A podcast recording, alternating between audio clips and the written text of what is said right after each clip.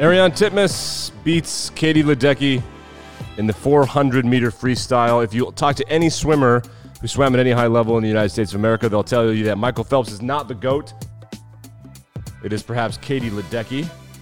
She was defeated by Australian Ariarne Titmus, who also broke the world record. Unbelievable accomplishment by her. Mina Kimes, the NFL reporter, said something along the lines of, it feels like I just watched Justin T- Tucker miss a kick. No, that's not true. Nobody missed anything. Katie Ledecky got beat. It is American cocky season. Of course, we think we're the best. On that note, coming up in Interesting to See, your daily sports podcast about news, narratives, takes, and gambling. We'll talk about the embarrassment that is USA basketball. I don't have any takes on it, they just are not very good. We are going to talk about Aaron Rodgers, the Packers, and some gambling stuff.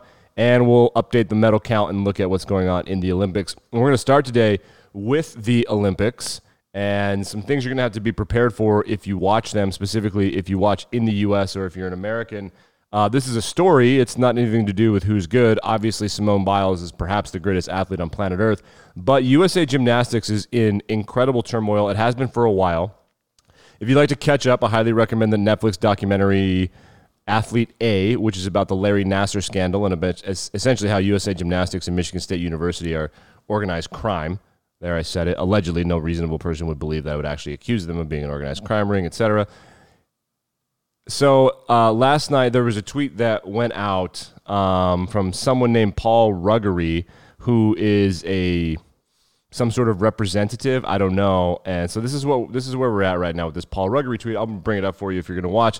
Uh, Australian gymnastics blog Team USA does not, under any circumstances, quote, need Marta back right now. So Marta refers to Marta Karolyi and I think her husband or something, uh, Bela remember, if you remember watching American Olympics, if you were watching American gymnastics, that old man with the white hair, the creepy mustache, that was always carrying around the girls. That guy and uh, Marta Karolyi, the two Karolyis, they were like the coaches. They ran this ranch in Texas that was essentially a compound.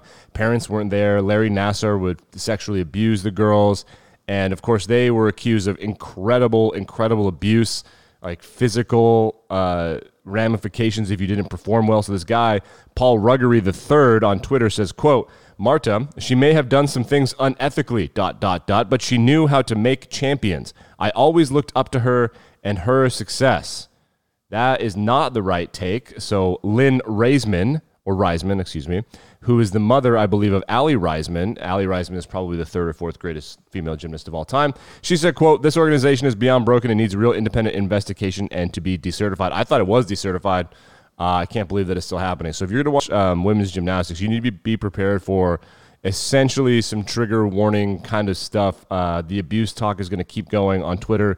It's going to keep going, and it is it is absolutely it's disheartening. I said this, the medal count, which is a great Twitter account to see essentially to follow the Olympics, uh, tweeted that there is a Romanian Olympic medalist who reports that she choked her husband while she was sleeping because of PTSD that she endured as a young gymnast. Um, there is an ends justify the means portion of this around uh, USA Gymnastics that is really kind of disheartening. And I, I, thought it was taken care of, but apparently it is not. All right, so we'll take a look at uh, the Olympic medal count update. The United States is number one in overall medals, seven golds. That's tied for first with Japan, who also has seven golds. The USA has three silvers, four bronze. Japan, seven gold, one silver, three bronze. China, 15 total medals, six gold, three silver, six bronze uh, followed by Great Britain and South Korea. Uh, just on a quick note, my take: I, it is absolutely an egregious abomination that baseball is not an Olympic sport and that professionals can't play. Because what you like is for countries who are hosting to be proud of their athletes, the way that Japan, I'm sure, is proud of Naomi Osaka in, in tennis, and the greatest team sport athlete on the planet right now is Shohei Ohtani. And man, I cannot imagine the atmosphere if that guy went yard or threw. Uh, I know, it's a really good pitching performance in Japan for the Olympics. He's we haven't had a baseball player this electrifying, I think, possibly ever. So, I mean, it's really disappointing that he can't represent uh, Japan in the Olympics in their home state, but or in their home country. That is what it is. Okay, so speaking of the Olympics, we need to talk about Team USA basketball just real quick. They are I don't know how to say this politely trash. Um, Kevin Durant is on the team. There are other guys on the team that are pros. Two things are happening. One is that they don't care, and they, they've never really cared. Guys like Steph Curry and LeBron haven't been on the team in a while because um, America essentially like our second and third best players are better, better than everybody else. However, since the Spurs and since other teams have done really well recruiting in Europe, basketball is on the rise in Europe. and in Africa and various like they lost a, a tune-up game to Nigeria. Australia's got good players like Ben Simmons and whatnot. Um, Turkey has good players. So while most teams don't have all NBA lineups the way the USA does, they have a lot of people in the NBA. The USA lost an opening round game to France, which has a couple NBA players, but not a lot. They should have never lost that game. I suspect that the vibe here is that they're just not going to be very good. The second thing that's happening is in the NBA, there are a lot of fouls called. There are not a lot of fouls called in international basketball. This is very much somewhere between 1999 and 2005 basketball, where you're going to have to toughen up. And so a lot of these NBA players are shrugging their shoulders at refs. They th- they think they're getting contact, and the refs are like, "I don't know what to tell you, dude. Like, it is not a foul here." And the USA guys who have been pampered to for like their whole lives with calls are not getting it, so they're freaking out. Um, I, th- I feel like the embarrassment has gotten so big that if if the USA is going to lose, I think American fans want deep down it's like a hurricane. Like you don't want anyone to get hurt, but you want to see just how bad it can get. I, I'm sensing a vibe like that around uh, USA basketball. I have no idea what their schedule is coming up. I, I really don't care. I'm going to react on Twitter, and unless it's convenient for me, I don't think I'll be watching USA basketball because they should win, and they don't win either way. Doesn't seem like a very pleasant viewing experience uh, for me. The ratings of the Olympics are up according to who is this? Deadline. Deadline reports that the NBC Universal set some strong streaming numbers for the opening of Saturday 2020 Tokyo Olympics.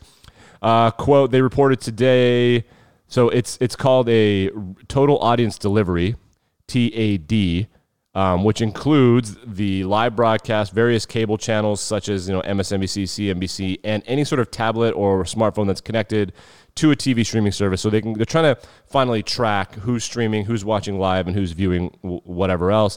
Um, the the ratings were up 26% on Saturday from the opening ceremony. Uh, the opening ceremony is probably kind of a dud because you know there's no fans. They couldn't do a lot of stuff. Uh, various NBC networks include NBC, USA Network, NBCSN, CNBC. So the ratings are up. That's good. I thought that the ratings would be down just because the NBA and the NHL playoffs were far later in the year than they usually are. So people aren't just sitting around clamoring for sports, um, especially with football coming up. So it's, it's kind of like in this nice little sweet spot right after the MLB All Star break and NBA and NHL finals are, are, of course, over.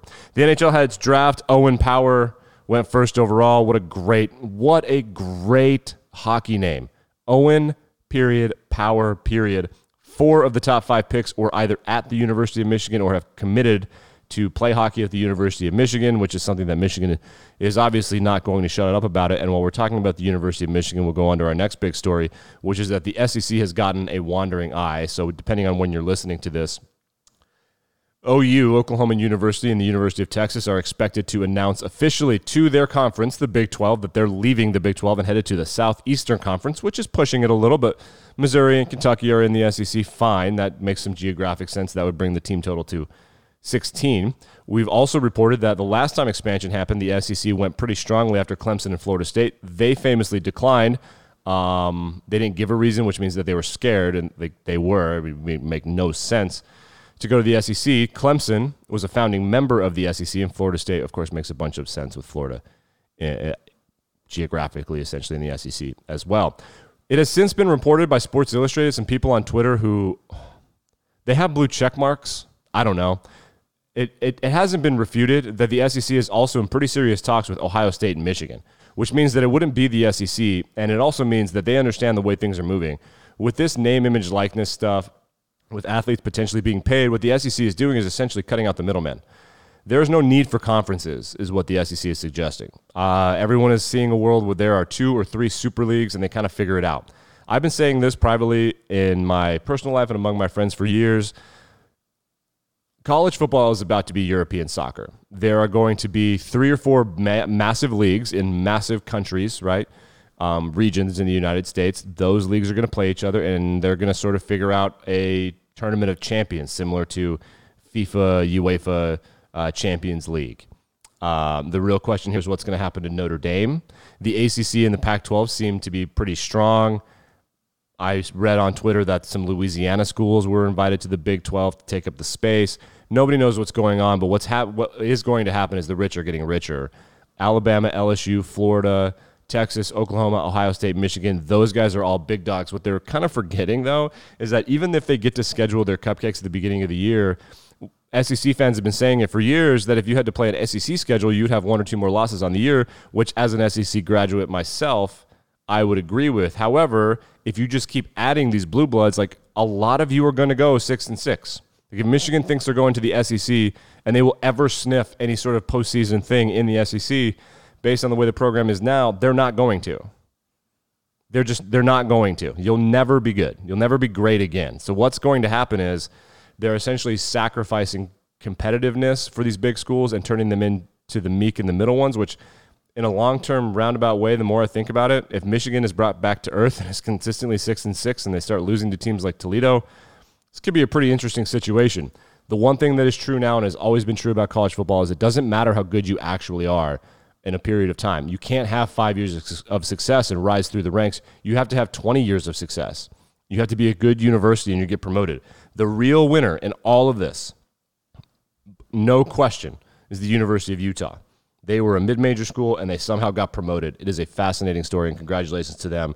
The Pac 12 seems like it'll be together for a while. But this college conference thing, I'm, I'm honestly over it. I don't care. I went to Ole Miss. I hope all I want is for Ole Miss to be competitive in the fourth quarter against Alabama and LSU, like every other year, essentially and I am completely golden. All right, we're going to wrap up with some NFL talk. Ian Rapoport tweeting over the weekend that Deshaun Watson is expected to report to the Texas. He's showing up for training camp, which means uh, the suggestion made by Mike Florio of Pro Football Talk is a former lawyer. He suggests that Watson showing up means that Watson knows whether or not he's going to be playing this year, and it's not a situation where it's up in the air. He is, of course, being charged. Well, he's not being charged, excuse me. He's being sued by something like 20 plus women who allege that he sexually uh, abused, assaulted, I don't know the exact language, was very inappropriate sexually during massages and that litigation is ongoing. Those are civil charges, not criminal charges.